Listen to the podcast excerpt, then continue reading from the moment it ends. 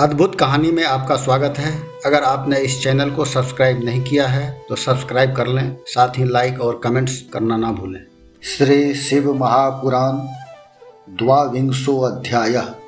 इस अध्याय में शिव नैवेद्य भक्षण का निर्णय एवं बिल्लुपत्र का महात्म के बारे में बतलाया गया है। ऋषय उचु, अग्राह्यं शिव नैवेद्यमिति, पूर्वं श्रुतं वच। ब्रूहि तन्निर्णयं बिल्व महात्म्यमपि सन्मुने ऋषिगण बोले, हे महामुने, हमने पहले सुना है कि भगवान शिव को अर्पित किया गया नैवेद्य अग्राह्य होता है। अतएव नैवेद्य के विषय में निर्णय और बिल्वपत्र का महात्म भी कही। सूत उवाच श्रेणिध्वं मुनियः सर्वे सावधानतयाधुना सर्वं वदामि सम्प्रीत्य धन्यायूयं शिवव्रता।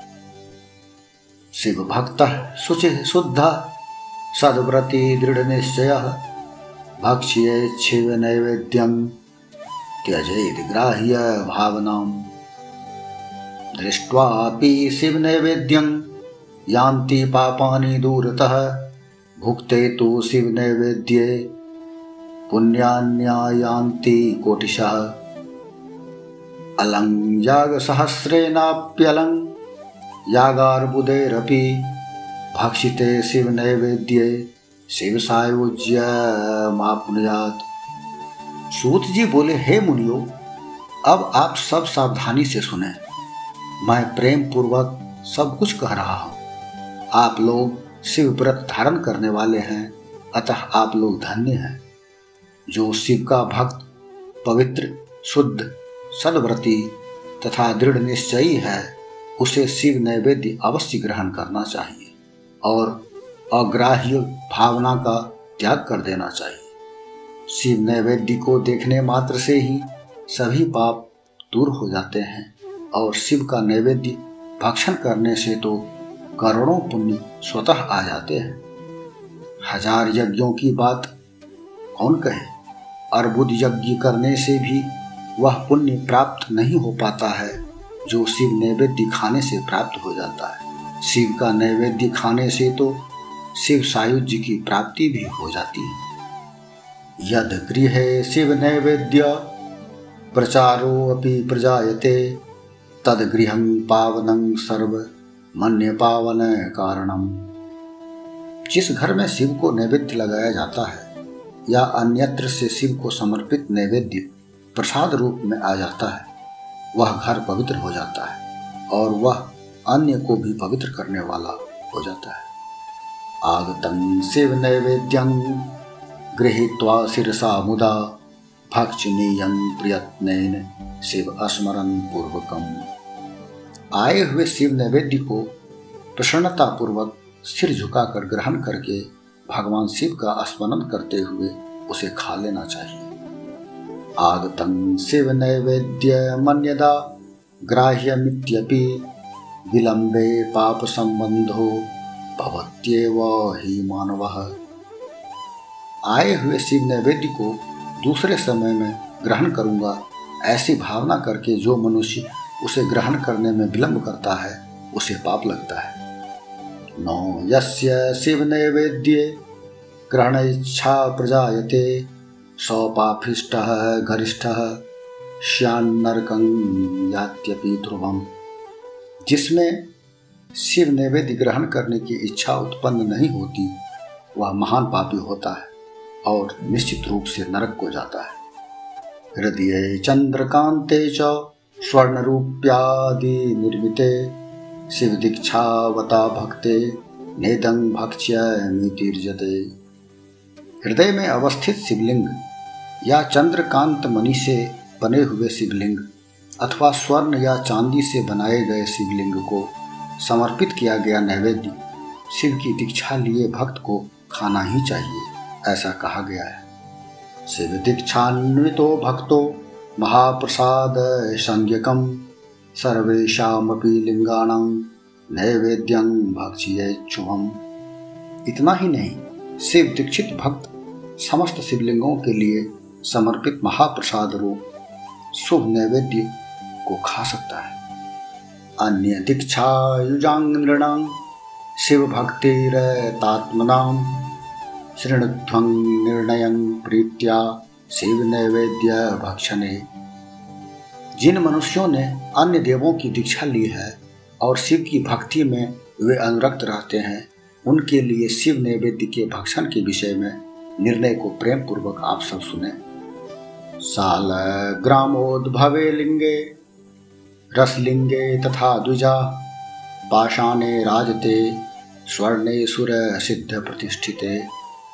काश्मीरे अस्फाटिके रत्ने ज्योतिर्लिङ्गेषु सर्वशः चान्द्रायणष्टमं प्रोक्तं संभोर्नैवेद्य भक्षणम हे ब्राह्मणों, सालग्राम में उत्पन्न शिवलिंग, रसलिंग, पाषाणलिंग, रजतलिंग, स्वर्णलिंग, देवों और सिद्ध मुनियों के द्वारा प्रतिष्ठित शिवलिंग, केसर के बने हुए लिंग स्फटिक लिंग, रत्नलिंग और ज्योतिर्लिंग आदि समस्त शिवलिंगों के लिए समर्पित।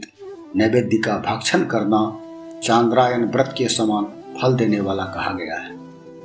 ब्रह्मापि शुचिर्भूत्वा निर्माल्यं यस्तु धारयेत्, भक्षयित्वा दुतं तस्य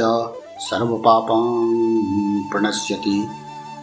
यदि ब्रह्म हत्या करने वाला भी पवित्र होकर शिव का पवित्र निर्माल्य धारण करता है और उसे खाता है, उसके संपूर्ण पाप शीघ्र ही नष्ट हो जाते हैं। चंडाधिकारो यत्रास्ति, तद्भोक्तव्यं नो मानवे। चंडाधिकारो नो यत्र, भोक्तव्यं तच्च भक्तितः जहाँ चंड का अधिकार हो, वहाँ शिवलिंग के लिए समर्पित नैवेद्य का भक्षण मनुष्यों को नहीं करना चाहिए। जहाँ चंड का अधिकार न हो, वहाँ भक्ति पूर्वक भक्षण करना चाहिए। बान लिंगे च, लोहे च सिद्धे लिंगे स्वयं भूवि प्रतिमासु च सर्वासु नौ चंडो अधिकृतो भवेत। पानलिंग लोहलिंग सिद्धलिंग स्वयंभूलिंग और अन्य समस्त प्रतिमाओं में चंड का अधिकार नहीं होता। अश्नापयित्वा विधानेन यो लिङ्गम् अश्नापनोदकं त्रिः पिबेत् त्रिविधं पापं तस्येहासो विनश्यति।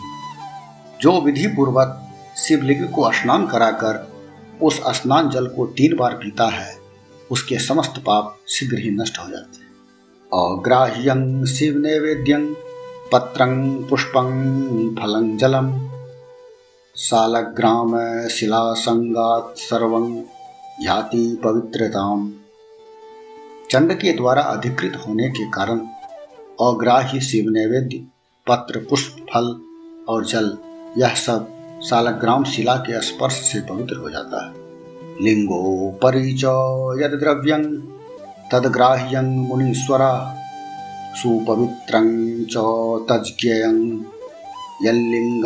स्पर्श बाह्यतः हे मुनीश्वरों, शिवलिंग के ऊपर जो भी द्रव्य चढ़ाया जाता है वह अग्राह्य है। और जो शिवलिंग के स्पर्श से बाहर है, उसे अत्यंत पवित्र जानना चाहिए। नैवेद्य निर्णय प्रोक्त। इत्थं वो मुनि सत्तमा। श्रृणध्वं बिल्व महात्म्यं सावधान तयादरात हे मुनि श्रेष्ठो, इस प्रकार मैंने शिव नैवेद्य का निर्णय कह दिया। अब आप सब सावधानी से बिल्व पत्र के महात्म्य को आदरपूर्वक सुने। महादेव स्वरूपो अयं बिल्वो देवैरपि अस्तुतः। यथा कथंचिदेतस्य महिमा ज्ञायते कथम। बिल्व वृक्ष तो महादेव स्वरूप देवों के द्वारा भी इसकी स्तुति की गई है। अतः जिस किसी प्रकार से उसकी महिमा को कैसे जाना जा सकता है? पुण्य तीर्थानी यावंती लोकेषु प्रथितान्यपि तानि सर्वाणि तीर्थानि बिल्वमूले वसंती ही। संसार में जितने भी प्रसिद्ध तीर्थ हैं, वे सब तीर्थ बिल्व के मूल में निवास करते हैं। बिल्व मूले महादेव, लिंगं रूपीणम व्ययम यह पूजयति पुण्यात्मा, सौ शिवं प्राप्त या ध्रुवम जो पुण्यात्मा बिल्व वृक्ष के मूल में लिंग रूपी अव्यय भगवान महादेव की पूजा करता है, वह निश्चित रूप से शिव को प्राप्त कर लेता है। बिल्व मूले जलैर्जस्तु, मूर्धानम भी सिंचती, सौ सर्वतीर्थ स्नातः स्यात्स एव भूमि पावना। जो प्राणी बिल्व वृक्ष के मूल में शिवजी के मस्तक पर अभिषेक करता है, वह समस्त तीर्थों में स्नान करने का फल प्राप्त कर पृथ्वी पर पवित्र हो जाता है। एतस्य बिल्व मूलस्य थालवाल मनुत्तमम। जलाकुलं महादेवो, दृष्टवा तुष्टो भवत्यलम। इस बिल्व वृक्ष के मूल में बने हुए उत्तम थाले को जल से परिपूर्ण देखकर भगवान शिव अत्यंत प्रसन्न होते हैं। पूजयेद बिल्वमूलं यो गन्धपुष्पादिभिर्नरः शिवलोकमवाप्नोति संततिर्वर्धते सुखम। जो व्यक्ति गंध पुष्पादि से बिल्व वृक्ष के मूल का पूजन करता है, वह शिवलोक को प्राप्त करता है और उसके संतान और सुख की अभिवृद्धि होती है। बिल्व मूले दीपमालांग यह कल्पयति साधरम तत्व ज्ञान संपन्नो, महेशांतर्गतो भवेत। जो मनुष्य बिल्व वृक्ष के मूल में आदर पूर्वक दीपमाला का दान करता है, वह तत्व ज्ञान से संपन्न होकर महादेव के सानिध्य को प्राप्त हो जाता है।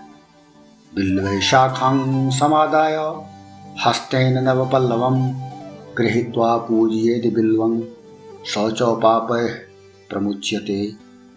जो बिल्व शाखा को हाथ से पकड़कर उसके नव पल्लव को ग्रहण करके बिल्व की पूजा करता है, वह समस्त पापों से मुक्त हो जाता है।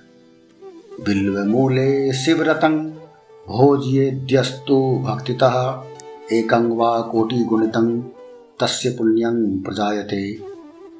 जो पुरुष भक्ति पूर्वक बिल्व वृक्ष के नीचे एक शिव भक्त को भोजन कराता है, उसे करोड़ों मनुष्यों को भोजन कराने का पुण्य प्राप्त होता है।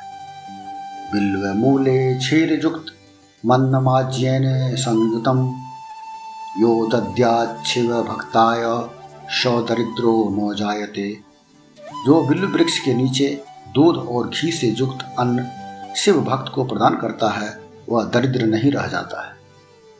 सांगो पांगं मिति, प्रोक्तं शिवलिंगं प्रपूजनम प्रवृत्तानां निवृत्तानां भेदतो द्विविधं द्विजा।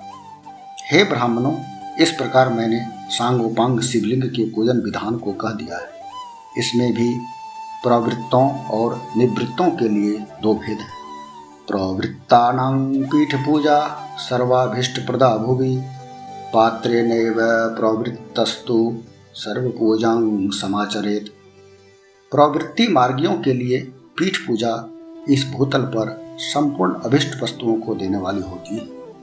प्रवृत्त पुरुष को चाहिए कि सुपात्र गुरु आदि के द्वारा ही सारी पूजा संपन्न करे। नैवेद्यम भी से कांते साल्यन्न समाचरे। पूजाते स्थापय लिंगं पुटे शुद्धे पृथक गृहे कर पूजा निवृत्तानां स्वभोज्यं तु निवेदयेत्। निवृत्तानां परं सूक्ष्मं, लिङ्गमेव विशिष्यते। विभूत्यभ्यर्चनं, कुर्जाद्वैभूतिं च निवेदयेत्। पूजां कृत्वा तथा लिंगं शिरसा धारयेत् सदा। शिवलिंग का अभिषेक करने के पश्चात अगहनी अन्न से नैवेद्य लगाना चाहिए। पूजा के अंत में उस शिवलिंग को किसी शुद्ध पुट यानी डिब्बे में रख देना चाहिए अथवा किसी दूसरे शुद्ध घर में स्थापित कर देना चाहिए। निवृत्ति मार्गी उपासकों के लिए हाथ पर ही शिव पूजा का विधान है। उन्हें भिक्षा आदि से प्राप्त अपने भोजन को ही नैवेद्य रूप में अर्पित करना चाहिए। निवृत्ति मार्गियों के लिए परात पर सूक्ष्म लिंग की ही श्रेष्ठ बताया गया है। उन्हें चाहिए कि विभूति से ही पूजा करें और विभूति का ही नैवेद्य शिव को प्रदान करें। पूजा करने के पश्चात उस विभूति स्वरूप लिंग को सिर पर सदा धारण करना चाहिए। इस प्रकार श्री शिव महापुराण के अंतर्गत प्रथम विद्वेस्तर संहिता के साध्य साधन खंड में शिव नैवेद्य वर्णन नामक बाईसवा अध्याय पूर्ण हुआ।